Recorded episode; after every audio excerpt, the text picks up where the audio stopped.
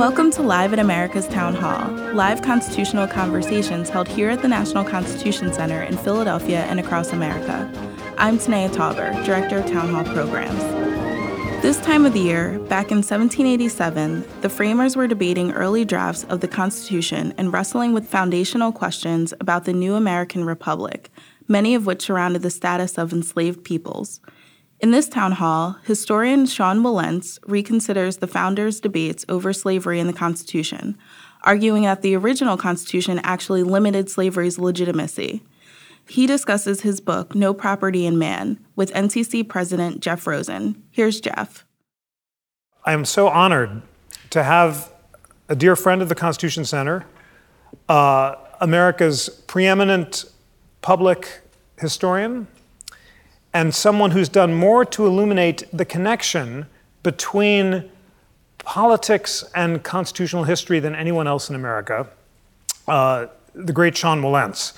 Sean, uh, who has been frequently to the Constitution Center and is a central member of our advisory group of scholars, has written a path breaking book. I, I didn't realize until reading it how dramatically no property in man slavery and anti slavery at the nation's founding, will transform our understanding of what may be the central question in American constitutional history uh, namely, was the nation founded on a pro slavery constitution or an anti slavery constitution or some uh, subtle combination of the two? And Sean's thesis, namely that James Madison, when he called the idea that there could be property in men uh, an idea that had to be excluded from the Constitution, allowing the document to tolerate but not endorse slavery and to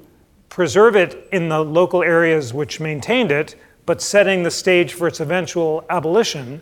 This sophisticated, nuanced, but centrally powerful insight, I think, will indeed transform the way we think about the Constitution. So please join me in welcoming, uh, I'll give his distinguished uh, title, the George Henry Davis, 1886 Professor of American History at Princeton University, America's preeminent, uh, I'll say, constitutional historian, the great Sean Wilentz. Thank you. Thank you. Thank you, Jeff. Thank you all. Thank you very much. Extraordinary introduction. Thank well, you. Well, it's an much. extraordinary book, and this idea, I mean, it's like uh, an amazing aha moment. You're reading the Madison's notes, and you find this sentence uh, excluding from the Constitution the idea that there could be property in men. Tell us how you came about this sentence uh, and how it transformed your understanding of the debate between the pro and slavery Constitution and why you wrote the book. Yeah, well, the sentence people have known about. In fact, I was writing a book, uh, in the course of writing a book 15 years ago about democratization during this period, I ran across that sentence in Madison's notes. And I kind of assimilated it to what remains to this day the orthodoxy. And I thought he was not really, but he was saying something different from what the orthodoxy holds. The orthodoxy holds that basically that, that, that um, slavery was excluded. The reason that the word slavery never appears in the Constitution, as it doesn't, until the amendment that abolished slavery, the 13th Amendment, no mention of slavery by the framers, was an act of um, evasion, a kind of a subterfuge. That they wanted to keep the word slavery out of the Constitution because you know, people would object to it, foreigners would think that Americans are being hypocritical. Um, eh, but that was the reason. It was, a, it was a, an act of kind of damage control, if you will. Um, and, and, that was the, the, the, reason I viewed it as well. Um, but Madison was saying something different. Madison was talking not just about the word slavery, but the thing, the idea of it itself. And the phone has stopped ringing. Okay. That was Madison checking in. Um, um, and, and, so it bothered me at the time, all those years back, but I, I, you know, I had a lot else to do, so I didn't think about it that much. More recently, or three years ago, I was asked to give some lectures up at Harvard, and they had to be on African American history, and I was thinking about this question again. And historians of the Civil War and emancipation had been focusing on the property issue. So it was on my mind, and I thought, well, I'm going to go back and figure out what the heck Madison was saying. And so I went through the notes again with a, an eye to seeing what they said about property and what they said about property in man, property in slaves in particular. And that was the eye opener because no one, I mean, Madison's notes, which are the fundamental document for understanding the convention in 1787, James Madison was a delegate, was taking notes throughout. They were published in 1840, and since 1840, they have been the heart of constitutional scholarship about the convention. In all of those years, all those decades, it's more than a century, no one had gone through those notes with that particular idea in mind. It was just dumb luck. Um, but so that the sentence that you read took on a whole new meaning when read alongside all of the other debates in which the question of property and man came up. And there were many of them, several of them where it came up. And once you put them all together, the, the convention looked different. And it became clear to me that the reason the word slavery is not in the Constitution is not an act of evasion at all. It was precisely to try to limit the legitimacy of slavery. That they did not, the framers, the majority of the convention, did not want to allow slavery to exist in national law. That was why the word slavery was not in the Constitution. They were excluding the thing as well as the word. And um, once I saw that, well, then I had a nice new argument to make about the, the, the convention. Maybe worth an article. I hope we stretch it into a few lectures. But then I looked at this question again for the whole period, from the Constitutional Convention all the way through to the Civil War, and everything began to look different. It was like, in my mind, it was like tumblers falling into place. Because then, if you look at all of the major crises surrounding slavery, political crises, which in America are always ultimately constitutional crises, from the, a Quaker petition in 1790 that, um, or more than one petition, Benjamin Franklin delivered one, all the way through the Missouri crisis, the gag rule, the, the, the controversy of the Wilmot Proviso, the Kansas Nebraska Act, all, Taney, above all, the Dred Scott decision, they all involve this issue. That was always the issue. Does the federal government have the power to restrict slavery? Is property in man ratified in the Constitution? That's what Dred Scott was about, as you know. Um, Taney said, yes, it is. He kind of made it up, but he, he insisted that it was, and therefore that the Republican Party of Abraham Lincoln was unconstitutional. But it all went back to this debate, these debates in 1787, and the fact that now, you know, James Madison and his you know, fellow delegates were not, could not see into, they were not clairvoyant. You know, they didn't sit back and say, well, 70 years from now, Abraham Lincoln's going to come along and this is all going to be taken care of. They had no idea of any of that. I mean, the country was very different. Slavery was very different. The Constitution was different. Um, but what they did do was to make sure that slavery would not be instantiated in the Constitution. There, there would be room left open for Congress to limit slavery's expansion. And from the, 17, uh, from the 1780s all the way through to the 1850s, that was always thought of as the first step towards getting rid of slavery, was to, was to limit it, limit its expansion, limit its growth. And they wanted to keep, give Congress that much power to do that. Um, and that changed everything. So you hear, ladies and gentlemen, we have to understand each step in this argument. If slavery, pro- property and enslaved people, is a natural right protected by the Constitution, then Congress has no power to limit it in the future. But Sean says that by deliberately excluding the claim that property in enslaved people was protected, the convention allowed politics and Congress in the future to restrict or allow slavery as the political moment demanded. Exactly So take, we need to go through each stage of this argument so we all understand it together. Tell us what the competing positions at the convention were about the constitutional status of slavery and how it was that Madison elided them by excluding from the Constitution the idea that there could be property in slaves. Well, the chance that the Constitution was actually going to recognize slavery as something other than a local institution was probably not in the cards in the, at, at, the convention. But it kept coming up. They couldn't avoid the issue. And um, there, were, there were places where, unless the Constitution, unless the framers were being very, very careful, they were going to almost by accident admit the idea that property in man could be part of the Constitution. Um, there were three basic compromises the Three Fifths Clause, You all, you're all. You know, remember the Three-Fifths Clause? Everyone is, but let's run through it so we all review our uh, constitutional history. That for the purposes of representation in the House of Representatives as well as in the Electoral College, as it turned out, s- slaves would be counted as three-fifths of a person. That was to say they were going to be expand, give the southern slaveholder sta- slaveholding states a bonus in representation in the House and in the Electoral College.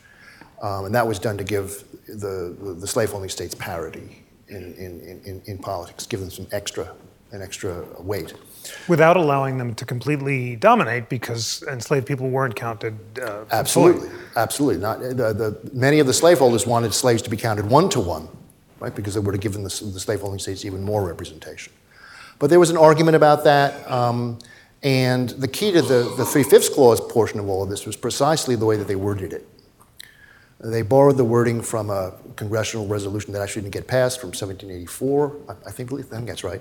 And um, also, by, by 1787, if you wanted to talk about slavery without honoring it, without, without um, ratifying it, you did not refer to slaves as slaves, you did not refer to slaves as property, you referred to slaves as persons held to service or labor. Now, this is all gets very technically lawyery, but think about that for a second. Persons held to service or labor. That would include indentured servants. That would include apprentices. That would include a lot of people who were not owned as chattel. You were recognizing slaves under a category in which property did not enter in. Chattel property did not enter in. And when the Three Fifths Clause was written, that was the way that the slaves were described. There wasn't three fifths of slaves' will, it would be three fifths of all persons held to service or labor, or, or words to that effect. So the Three Fifths Clause, which came up early in the debate, um, from, you know, it goes from May to September, very early on, these questions of representation come up. That was a, a deflection of the question of property in man. But there are three other places where it comes up two well known, one not so well known. One was on the question of the Atlantic slave trade. Under the Commerce Clause, the government, the federal government, should have been able to regulate the, the, the, the Atlantic slave trade. The South would allow that to happen. The, the slaveholding states, and when I say that, I don't mean the state of Virginia, the lower southern states were intent on keeping the slave trade within the hands of the states themselves, as it had been up to this point.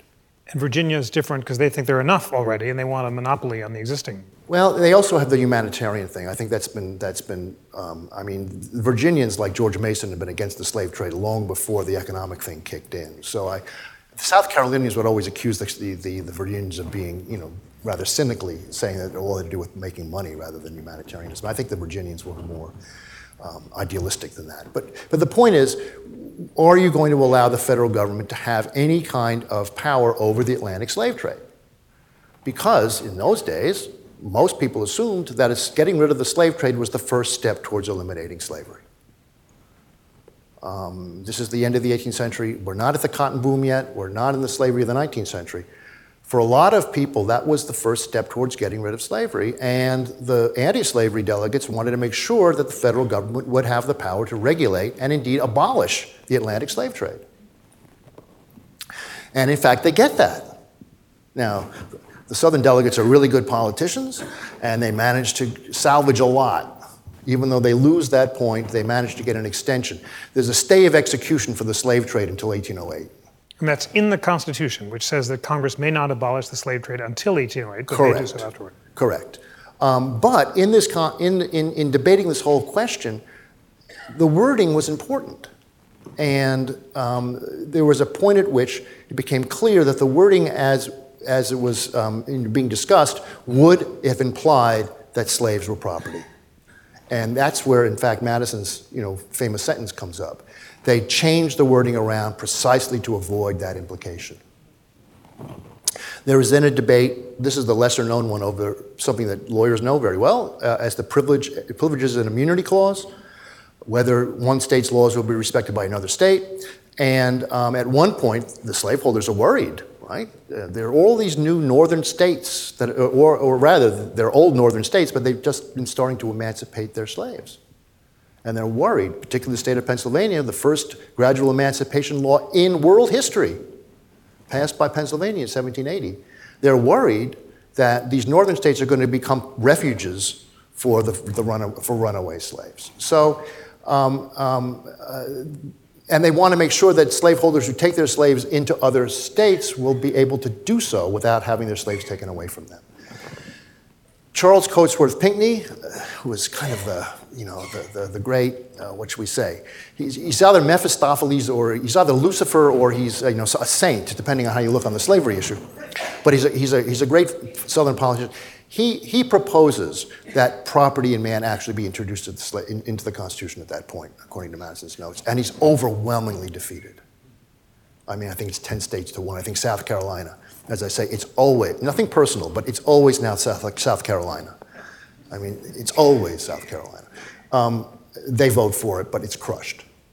And then the third, the last, is the Fugitive Slave Clause, which comes up later for the same reasons as I just mentioned fear of slaves running away, um, and, and in part influenced by the Northwest Ordinance, which Congress had just passed. I don't want to get too detailed about all of this, but the Southerners want to have something in the Constitution which will compel the newly emancipated states, the newly free states, not to free slaves who run away to those states. In other words, if I'm a slave in Maryland and I run away to Pennsylvania, they wanted to make sure that there'd be some sort of guarantee that my slave from Maryland would not be freed by Pennsylvania law.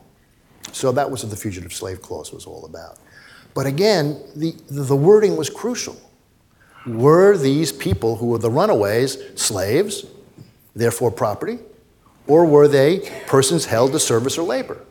And they are described as persons held to service or labor. And it's, it's fascinating. The, the Constitution went through many different phases. And I should add, at one point it looked as if none of this was going to happen, or rather, none of the concessions to the, um, um, the, the, the, South would have won everything.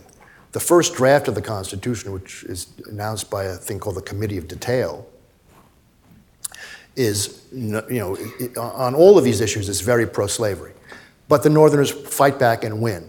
And they continue to push.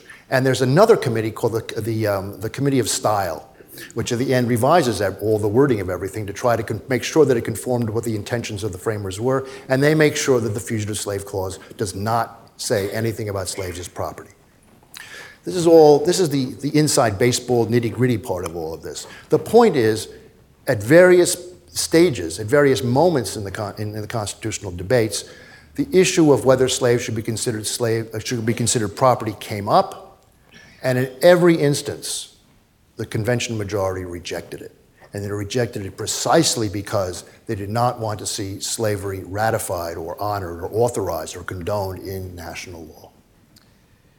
And this is an extraordinary uh, achievement because of the pervasiveness of slavery at the founding. How many states completely excluded slavery? Just two? Uh, yeah, only two had abolished slavery at this point. I mean, anti slavery was a very new thing in the world in 1787.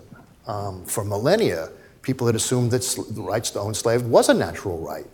And it's only in the beginning of the, the middle of the 18th century, um, in part for religious reasons, in part coming out of the Enlightenment, that lots and lots of non slaves uh, begin to say, well, wait a minute, no, slavery is immoral, it is sinful, it is, it is a, a violation of natural rights. But that's all very new you know, Adam Smith, 1776, Montesquieu, 70, it's very, very new.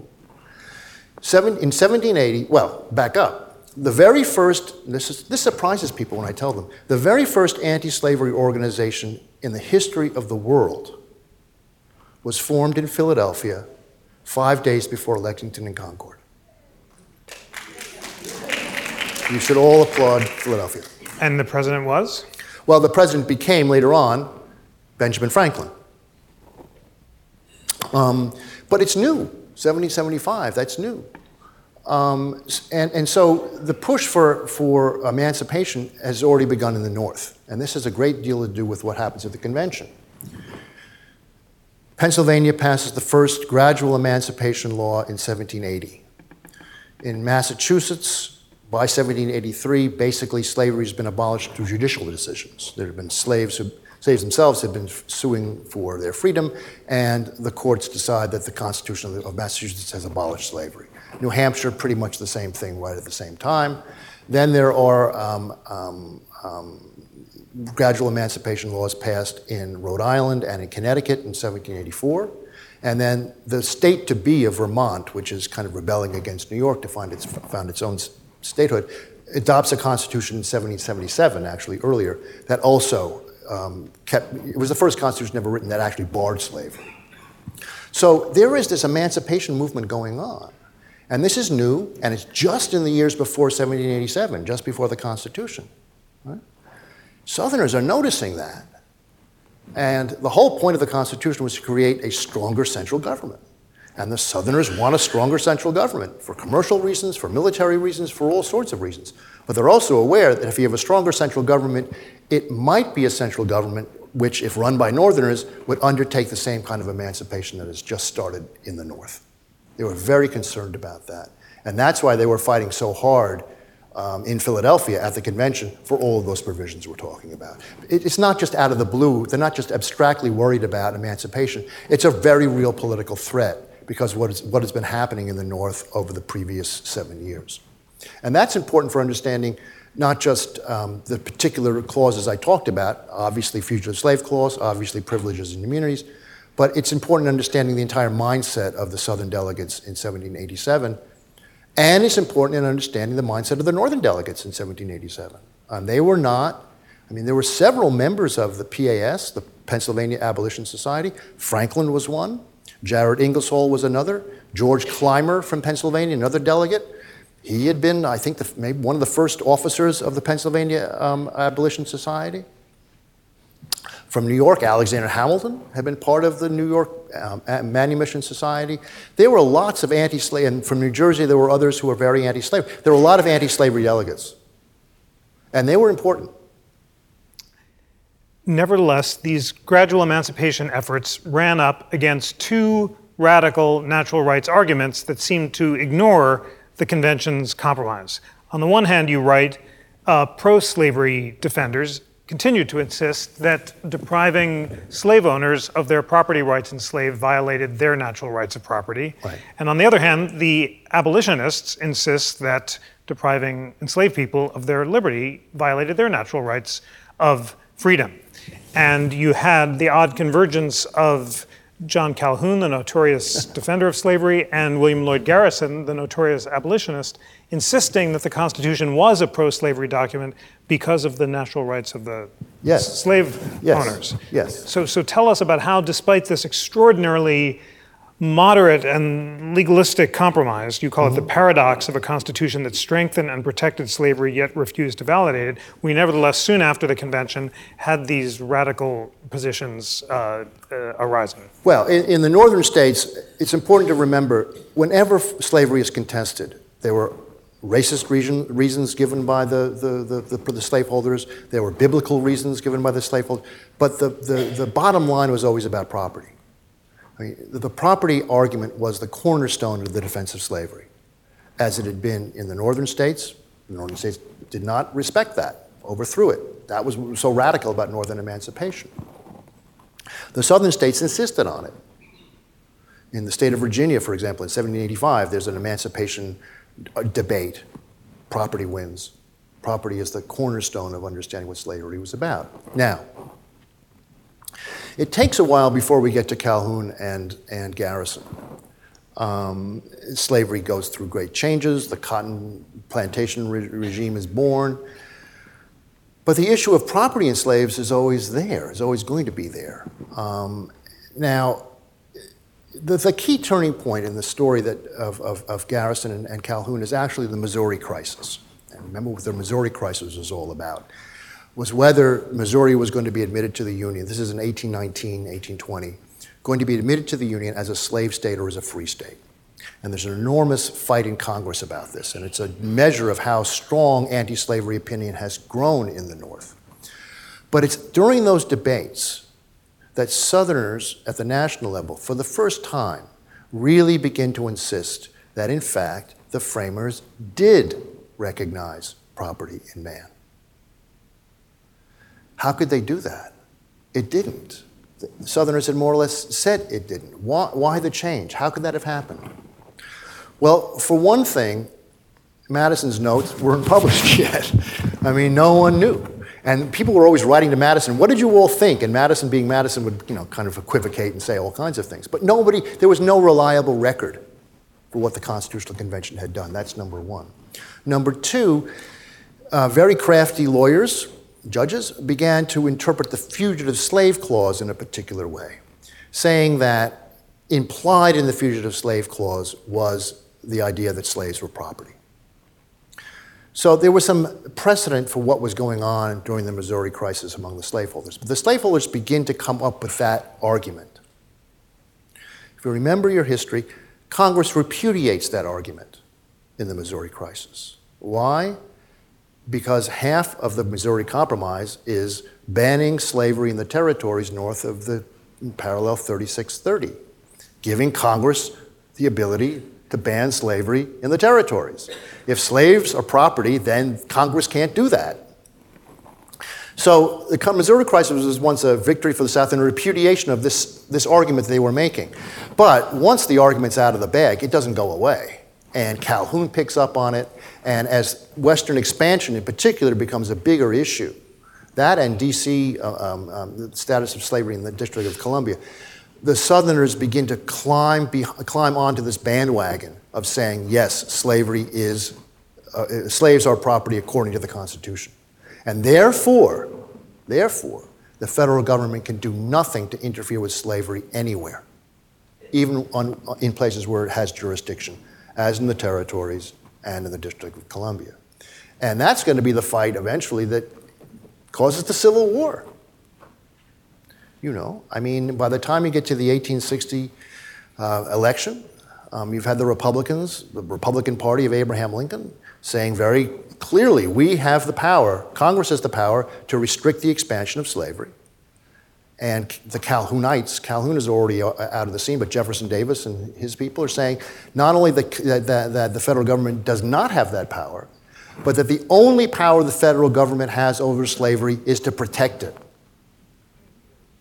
And so these are two, this is a, these seems like fine, constitutional fine points. This was the cause of the Civil War. This is Lincoln's position about over which the southern states seceded. And when the southern states seceded, they formed a government of their own, the Confederate States of America. And they have a constitution of their own. If you go back and look at the Confederate Constitution, it's almost word for word the US Constitution except on all of those things about slaves as property. They make it explicit slaves are property. And Southerners are saying, we finally did it.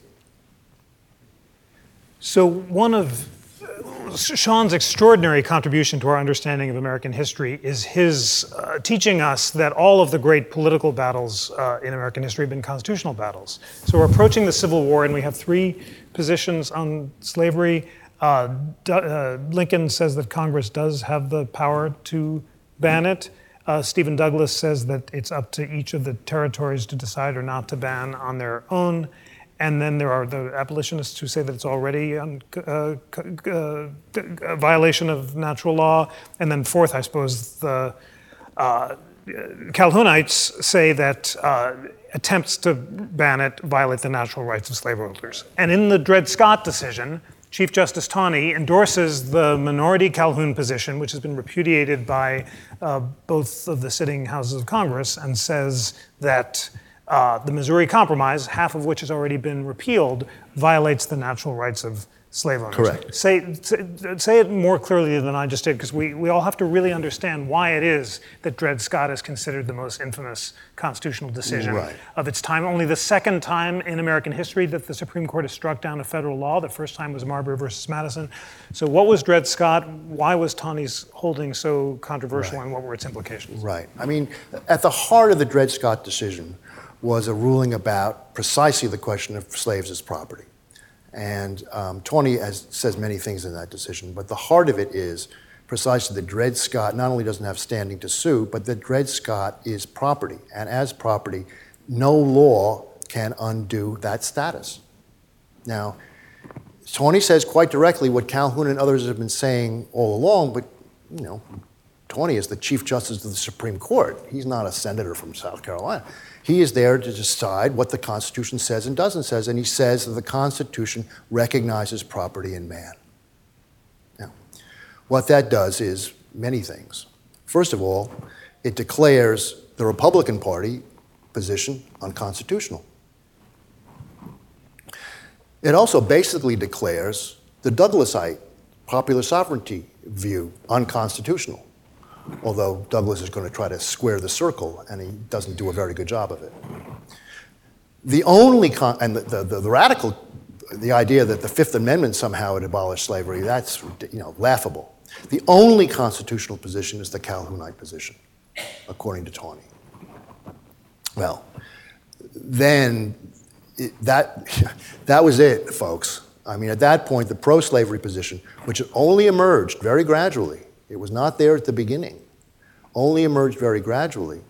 The, what I take now from what I found, the basic, I call it a lie, certainly misrepresentation of the Constitution that Taney undertook became, in effect, the law of the land.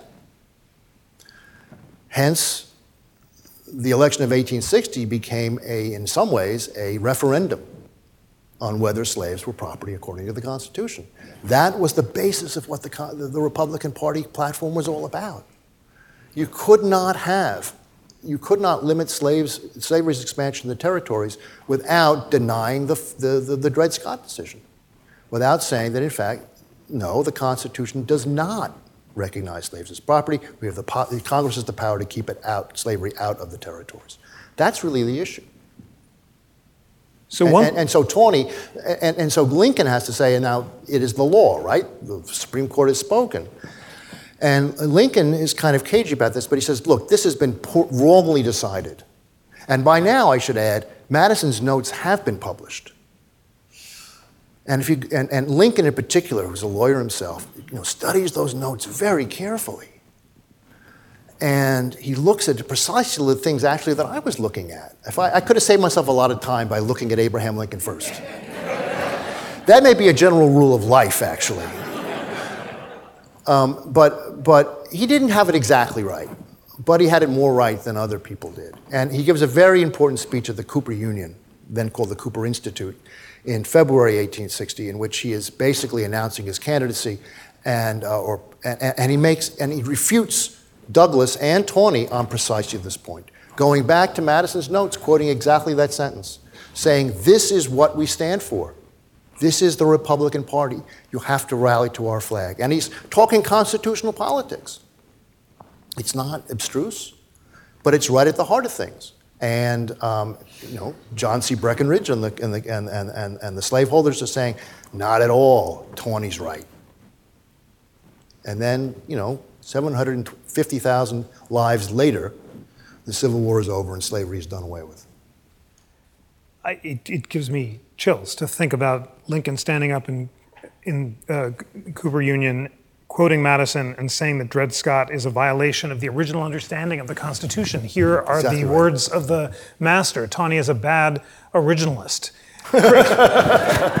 Did yes. Cur- Cur- Justices Curtis and McLean uh, filed powerful dissents right. in Dred Scott, noting that free African Americans at the time of the framing did uh, have rights to vote and other civil rights. Did either of them yes, cite Madison's notes? I don't think I have to go back and check if they cite the notes directly, but um, they make the argument that that Taney's point is just not true and that the framers had meant it, far from enshrining. I don't want to say it clearly because I know I, I, yeah. I, don't want to say out of speak because it's specific. Yeah. But um, it's very clear, if not in the dissents, I think they're in the dissents, but it's very clear to the to the outside, to the politician, to the political leaders, that that's the stake. I mean, if you read the newspapers of the time, they're very, very clear that it's the Madisonian issue that is dividing people.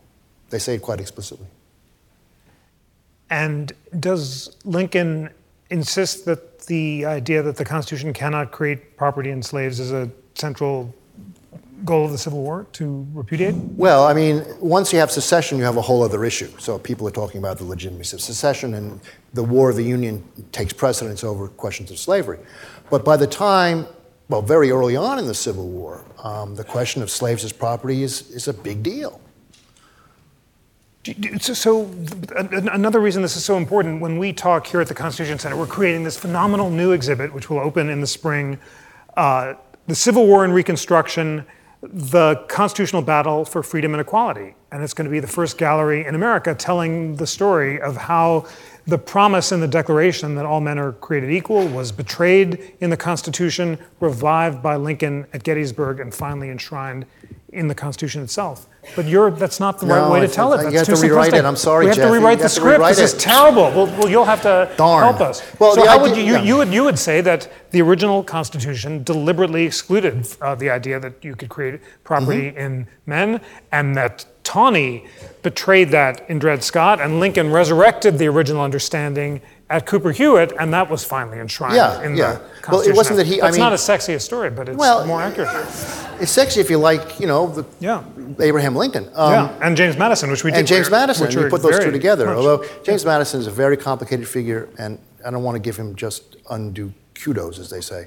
But um, Why don't you take a beat because we're talking about it? He, his his views on slavery were, as you say, complicated. well, he's a slaveholder for Yeah. one thing. He owns a lot of slaves at Montpelier. He inherited a lot of slaves. He never gets rid of his slaves. Um, he- is a, man of the Enlightenment, a Virginian of the Enlightenment, and he knows that slavery is a violation of natural rights. So he's carrying these two things around with him, not unlike his friend Thomas Jefferson.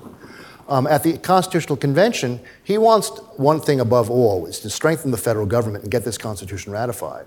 And to do that, he gives a lot to the slaveholders. I mean, Madison is more responsible for the Electoral College, for example, than almost anybody else. And he's doing it precisely because he wants to make sure that Southerners will You be able. hiss, sorry, you can now hiss for the slavery compromise as well as for its current uh, results. this is not Madison at his best, but he's very clear that uh, he, he even says it because of the Negroes, as he says it, Southerners will never be able to elect a president. So he has an electoral college that's based on the Three Fifths Clause, which does not give the South a clear majority, but gives them enough close so that five of the first seven presidents are slaveholders.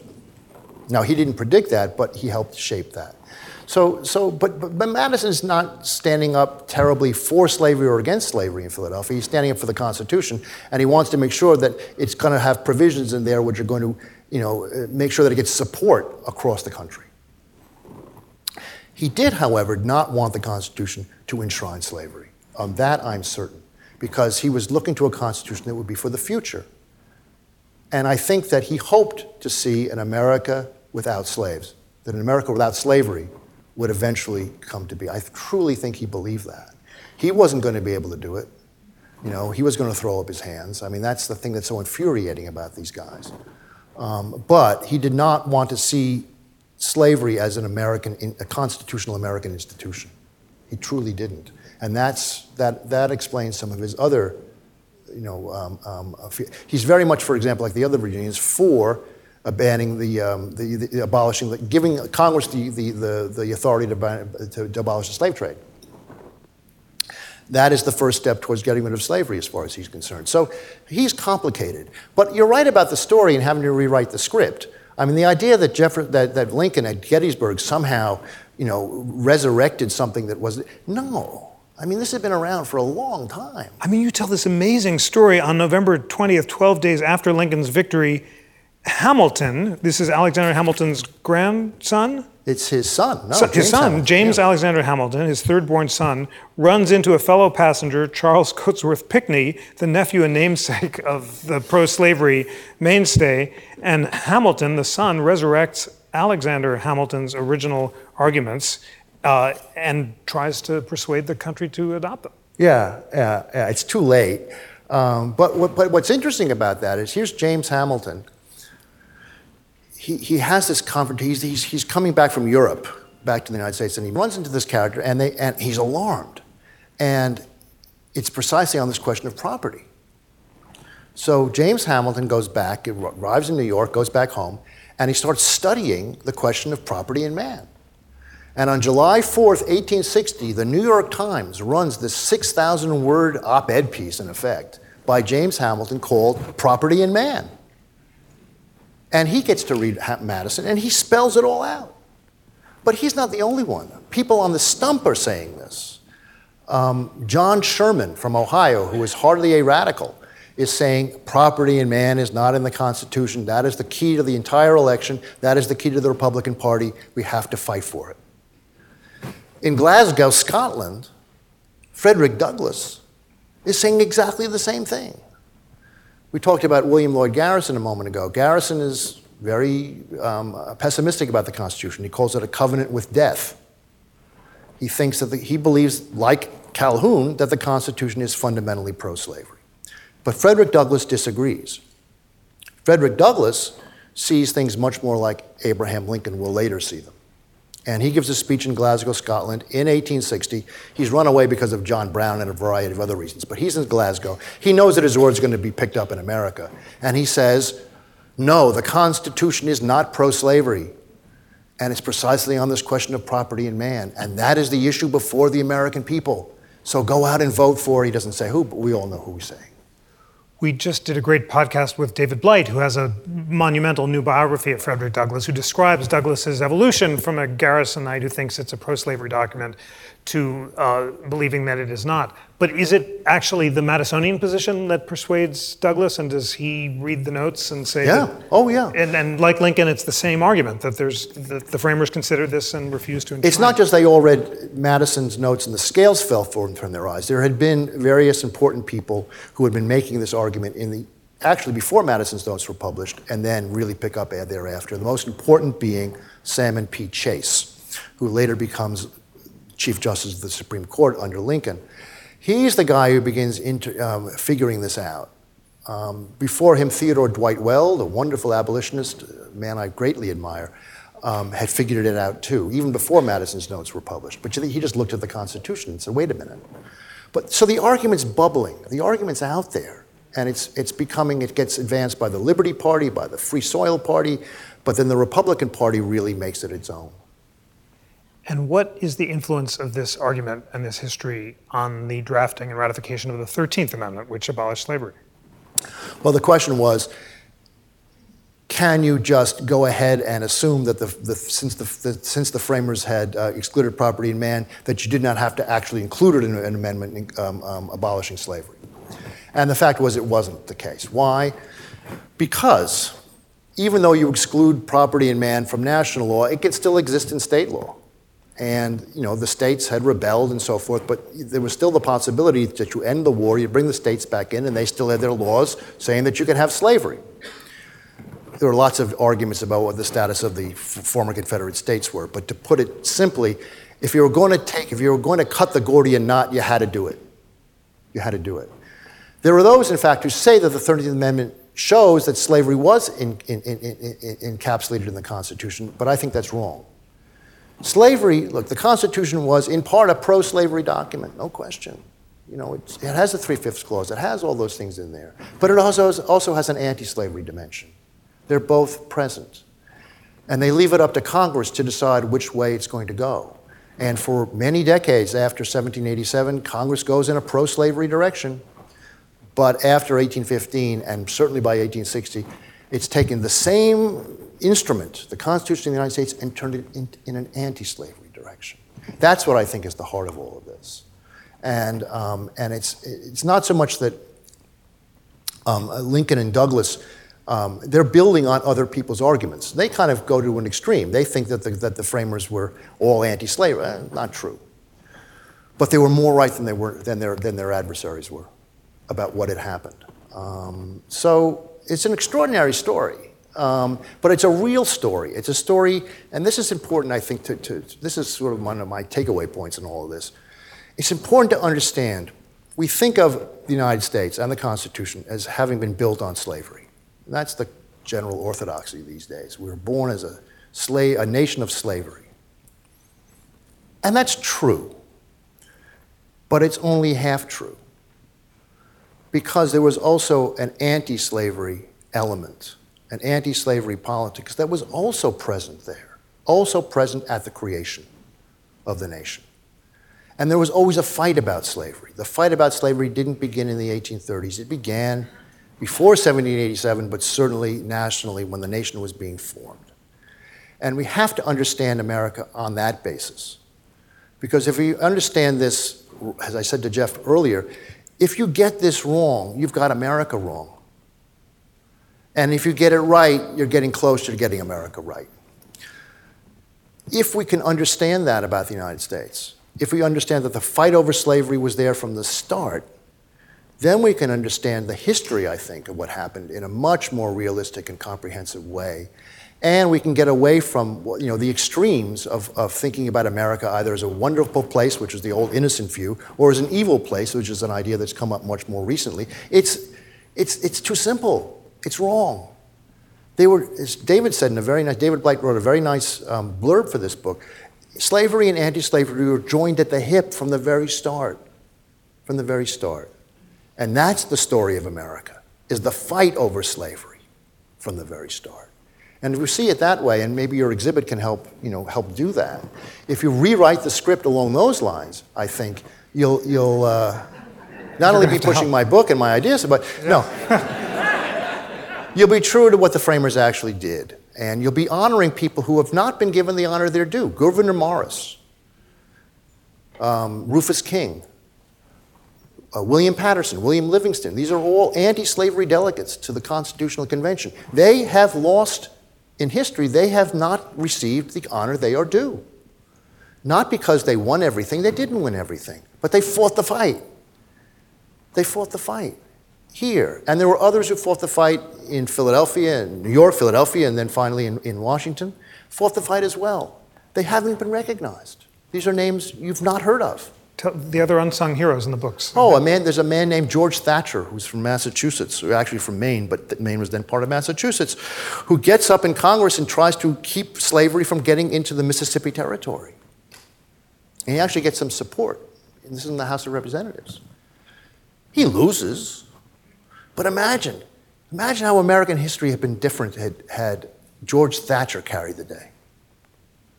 No slavery in Mississippi. There were others. James Hillhouse um, from Connecticut did a lot. Actually, the Congress, the Senate did actually come close. The House of Representatives did, but the Senate came close to keeping slavery out of Louisiana territory. Imagine how history would have been different. A man named James Sloan. Uh, I love him because he was a man that Henry Adams looked down upon, so already I like the guy. he, he, called him a nitwit. Um, he, he's, he's the guy who, who, who comes up with the idea of moving the, the capital back to Philadelphia because it shouldn't have slavery in the national capital. He tries to introduce um, gradual emancipation in the District of Columbia. He is a, as I said somewhere, it's as if a SNCC organizer had somehow been elected to Congress in 1960. this is James Sloan. I mean, he's a white guy from New Jersey, but still. And he's a bit wacky, and it's great, and it's, he's a real character, a real person. But there he is doing all this wacko stuff and actually getting somewhere.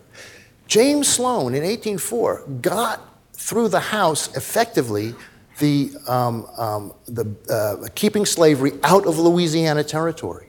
The House of Representatives vote to keep, voted to keep, basically to, to, to ban any entrance of slaves thereafter into Louisiana territory. The House voted in favor of that. Did any of you know that before you came into this room? I didn't know it until fairly recently.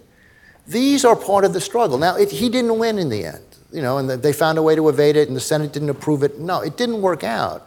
But it didn't work out not because people weren't trying, and in fact, winning at the national political level. So I think it's that history also that I'd like to bring back into, you know, into circulation because it's been utterly forgotten. And these men and the women that were on, they were part of the movement as well um, and free blacks and slaves who are all part of this effort. This all has to be recognized, or else we're never going to understand how this, this country grappled with an institution that was very fundamental to its existence, but the reaction against it was also fundamental to its existence. What is so powerful and so transformative about this book is that you answer the question posed by Thurgood Marshall at the beginning of the book, namely, how could a pro slavery constitution become an instrument for anti slavery politics? And your answer is by refusing to constitutionalize the question, by leaving it up to politics. Correct. How then, after the passage of the 13th Amendment, and especially more recently, was this history forgotten, and has it become conventional wisdom once again among historians that the Constitution was a pro slavery document? Right. The, um, for the first generation after the Civil War, actually, people were very aware of all of this. I mean, um, when Horace Greeley or Henry Wilson writes his history of the slave, fall, rise and fall of the slave power, um, this argument is very front and center. But then through the era of you know, redemption, the end of Reconstruction, the whole history of slavery in the Constitution falls away. Um, I mean, when Charles Beard writes his great history of the United States and he talks about the formation of the Constitution, the economic inter- uh, interpretation of the Constitution of the United States, slavery is not there. It's just ignored. Slavery drops out of the, the history of the Constitution, much as it drops out of a lot of American history, frankly, the way it was taught the way it was read, the way it was written about. Um, Southerners kind of take over the American historical profession. Um, so the whole slavery issue was just forgotten for decades and decades and decades. Uh, but then it comes back in the 1950s and 1960s as the great revolution in American historical uh, scholarship and legal scholarship as well. And Marshall had a lot to do with this. Um, um, put slavery back at the center of things. But then I think historians grabbed on to the most radical view about slavery in the Constitution, which was that the, the Constitution was wholly pro slavery. And that became a view in the 1970s and 80s, and it remains the, the dominant view, I think, in history departments and in law schools around the country. And, you know, look, that was a, it was good that that view superseded the older view. I mean, yeah, slavery was important to the Constitutional Convention and to the Constitution. The slaveholders did have great sway.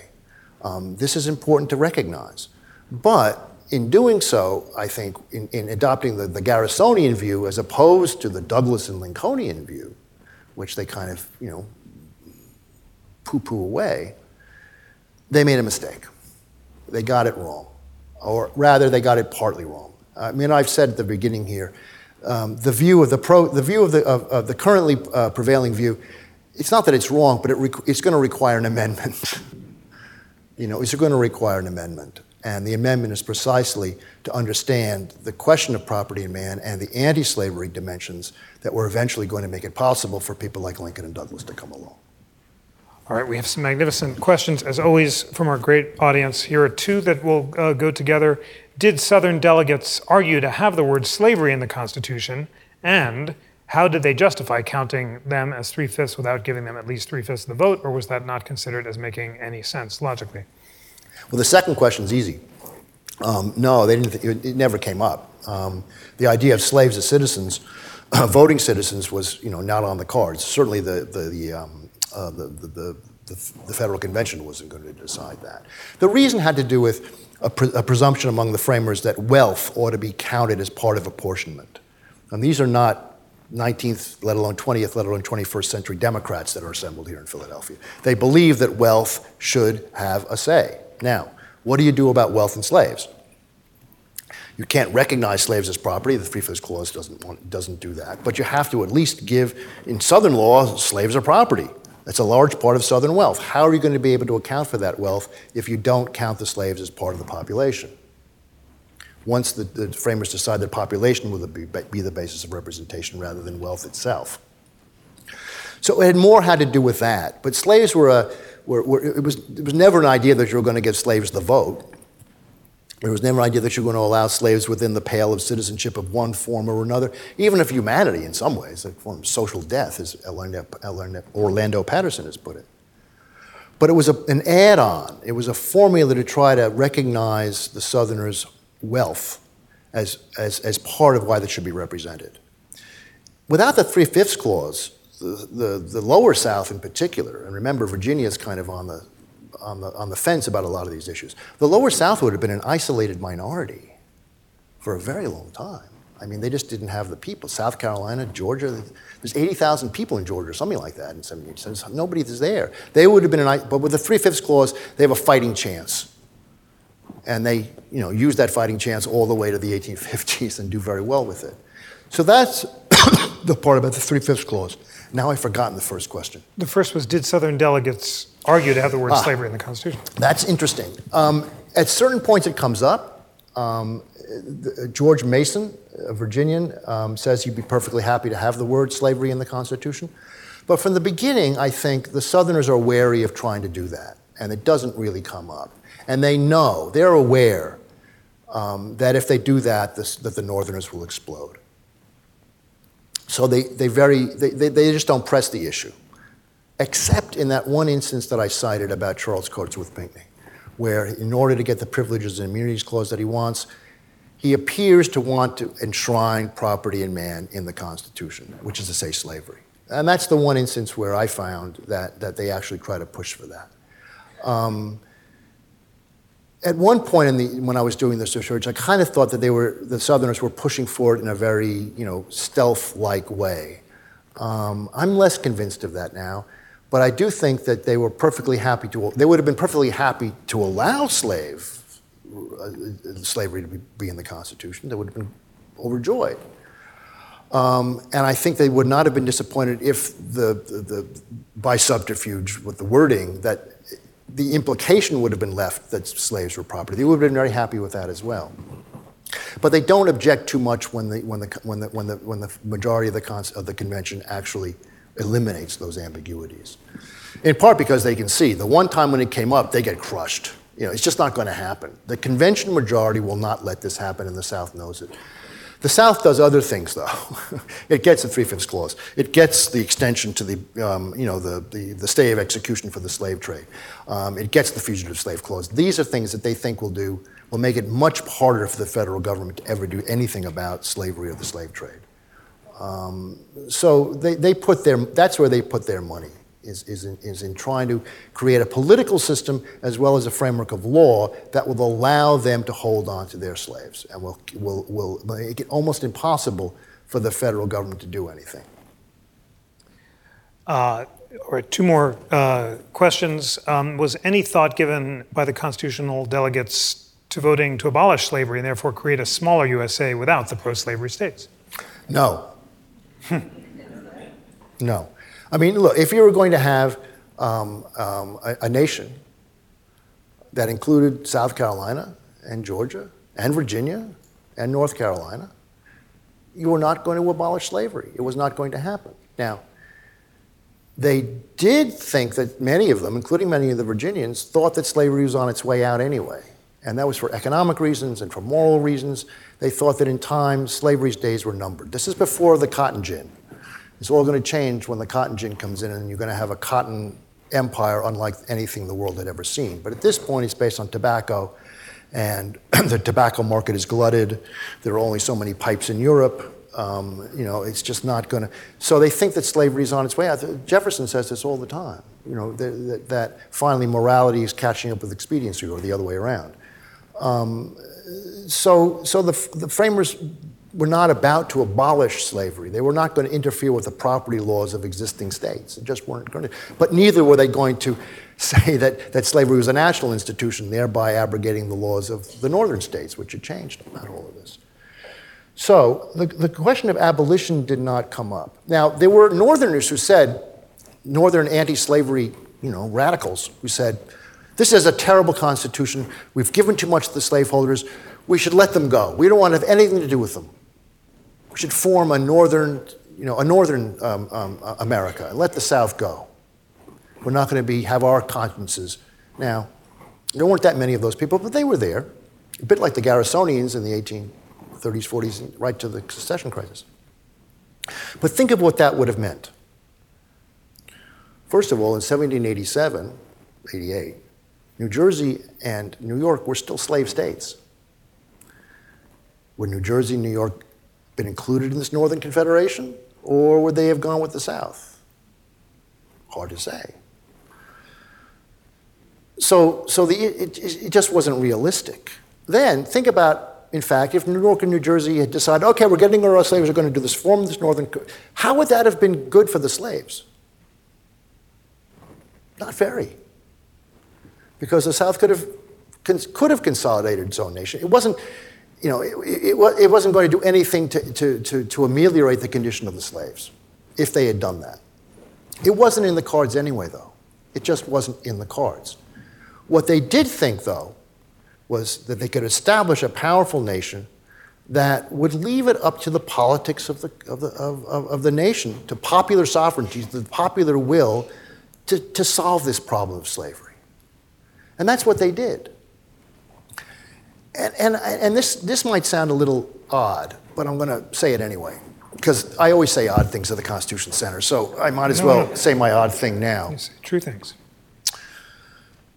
For millennia, as I said before, slavery had been considered a perfectly natural institution. Suddenly, in the middle of the 18th century, that doesn't happen. I mean, for, among white people, slaves never thought that slavery was okay. But for, for non-slave, there was this great moral. Now, in the, in, the, in, the, in, the, in the arc of time, 70 years is not that long. 70 years is not that long. And America, the United States goes from being a true slaveholding nation in 1776, all 13 colonies were slave colonies, to abolishing slavery in 80 years. Given where the whole history of slavery, I think that's pretty quick. Americans, we're so we have a very short history. We think of 80 years as a long time, but in the, in the, in the grand scheme of history, America did an extraordinary thing. Now, that's not to say that America was a completely extraordinary place because it also gave rise to one of the greatest slave empires in the history of the world that very easily could have won that war. So, you know, there's an ambiguity there. But as history transpired, especially given the fact that slavery was on the upswing in the 1850s. Slavery was doing fine. There was no natural reason to get rid of slavery if we were just looking at the economics of the country. And yet, we had a war over it and we got rid of it. That, to me, as I say, in the, in the long sweep of time, you know, the Chinese have a very famous, there's a very famous story where someone said to Chiang Kai shek or something, What do you think about the French Revolution? To which he said, It's much too early to tell. That's the longer view of history. I think a longer view of history makes this look much less. I mean, it was tortuous, it was terrible, many hundreds of thousands, nearly a million people had died. And yet, and yet, fairly quickly, in the larger scheme of things, slavery was undone. And, and it wasn't just done by the Americans, and the French are part of it, and the British are part of it, and, and this, above all, the slaves and the free blacks are, are pushing this revolution. But this revolution won. It took longer than the American Revolution to win, but in some ways, slavery was a much more, in some ways, an even more obdurate institution than monarchy. Well, maybe that observation uh, answers this very powerful last uh, question, which is an opportunity for your closing thoughts. Isn't uh, it true that politics failed to resolve the issue of slavery? Therefore, despite your argument about the language, the original uh, factor of the Constitution was the critical, unredeemable factor. Or I guess I'd ask, do you believe, as you just argued, that the decision to leave the ultimate issue of slavery to politics did lead to its abolition more quickly than it might There's a very important point in that question, and I want to uh, make, make, make it clear. The Constitution did construct a political system which was going to allow the slaveholders to pull the Constitution in a pro slavery direction for a very long time. The Three Fifths Clause helped do that not the slave trade business, not the fugitive slave thing so much, but the Southerners were able to take advantage of their power to really con- get to the point where they actually controlled the federal government. And after the Cotton Revolution and by the 1830s and 1840s, what Northern anti slavery people called the slave power, which had control of every branch of government, at the federal level, every branch of the federal government, and all the southern state governments, obviously, that was real, and that was perfectly constitutional. So the Constitution, the framers set up a political system that was going to allow slaveholders to rule the day. Cre- the slave power was perfectly constitutional. And this is something we have to understand the Constitution. The Constitution can come very, very close to legitimizing tyranny. And that's something we ought to think about today as well as then you can have a legitimate tyranny under the, under the Constitution of the United States for all of its glory. However, the politics could also go in the other direction. And really, that's my point. Because ultimately, the system that the Constitution opened up gave just enough room for the politics to move in the other direction. For politics to move in the other direction precisely when slavery was reaching its apogee, its, its zenith of power, along came all of these brave men and women who were going to fight slavery and form a political movement to end it. And they found room in the political movement, in, in, in, American politics, to do that. I mean, the more I think about it, the, the, the, politics working themselves out, the Republican Party of the 1850s is one of the most extraordinary institutions in, in world history. It's the first mass organization of its kind in politics that was anti slavery. Never happened before. I mean, the Pennsylvania Abolition Society was great, but it wasn't the Republican Party that was going to elect a president. The Constitution made those politics possible. So I think when we see the, the, the political outcome of 1787, we have to bear, you know, have two things in mind at the same time.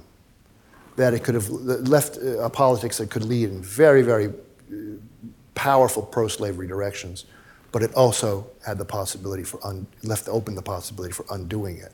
And you know, by the grace of whatever, um, you know, the anti-slavery side won. Um, although even there, as we see, those victories are never permanent. Um, nothing in history is permanent. Um, and the possibilities of tyranny in the Constitution are still very much there. Um, I don't think we're going to get slavery back anytime soon, um, but the legacy of the Civil War is still very much with us. So I don't want to make the Constitution, you know, I don't want to be bright and shiny about the Constitution. It's a great thing. It was just great enough.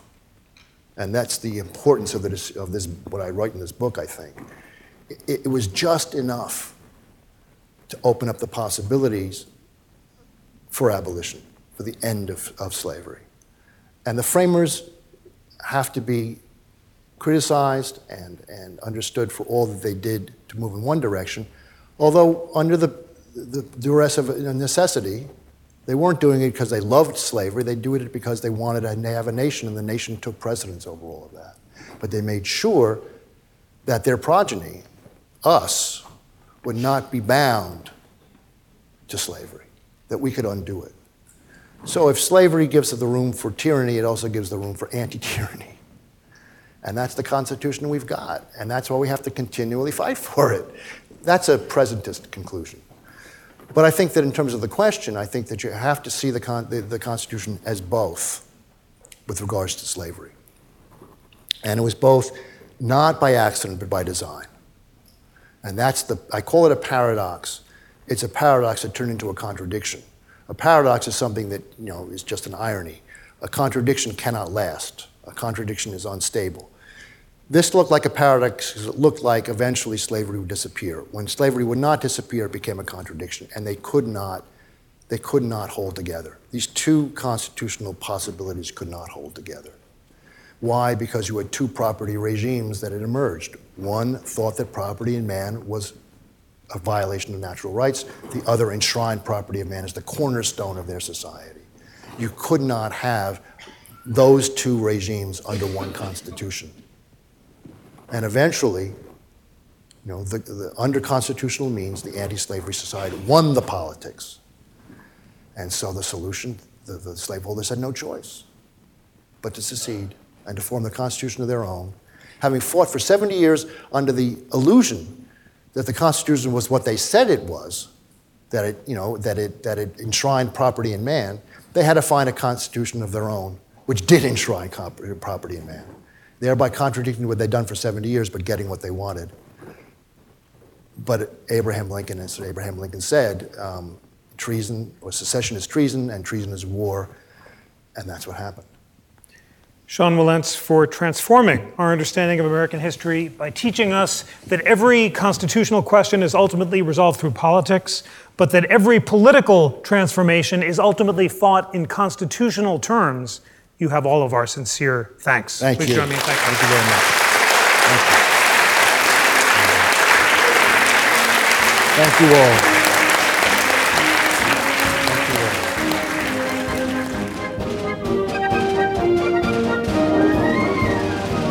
This episode was edited by Greg Scheckler and produced by me, Tanaya Tauber, and Jackie McDermott. If you enjoyed this constitutional conversation, please rate, review, and subscribe to the show, and tell your friends about it. And check out our companion podcast, We the People, a weekly show of constitutional debate that's available wherever you get your podcasts. On behalf of the National Constitution Center, I'm Tanaya Tauber.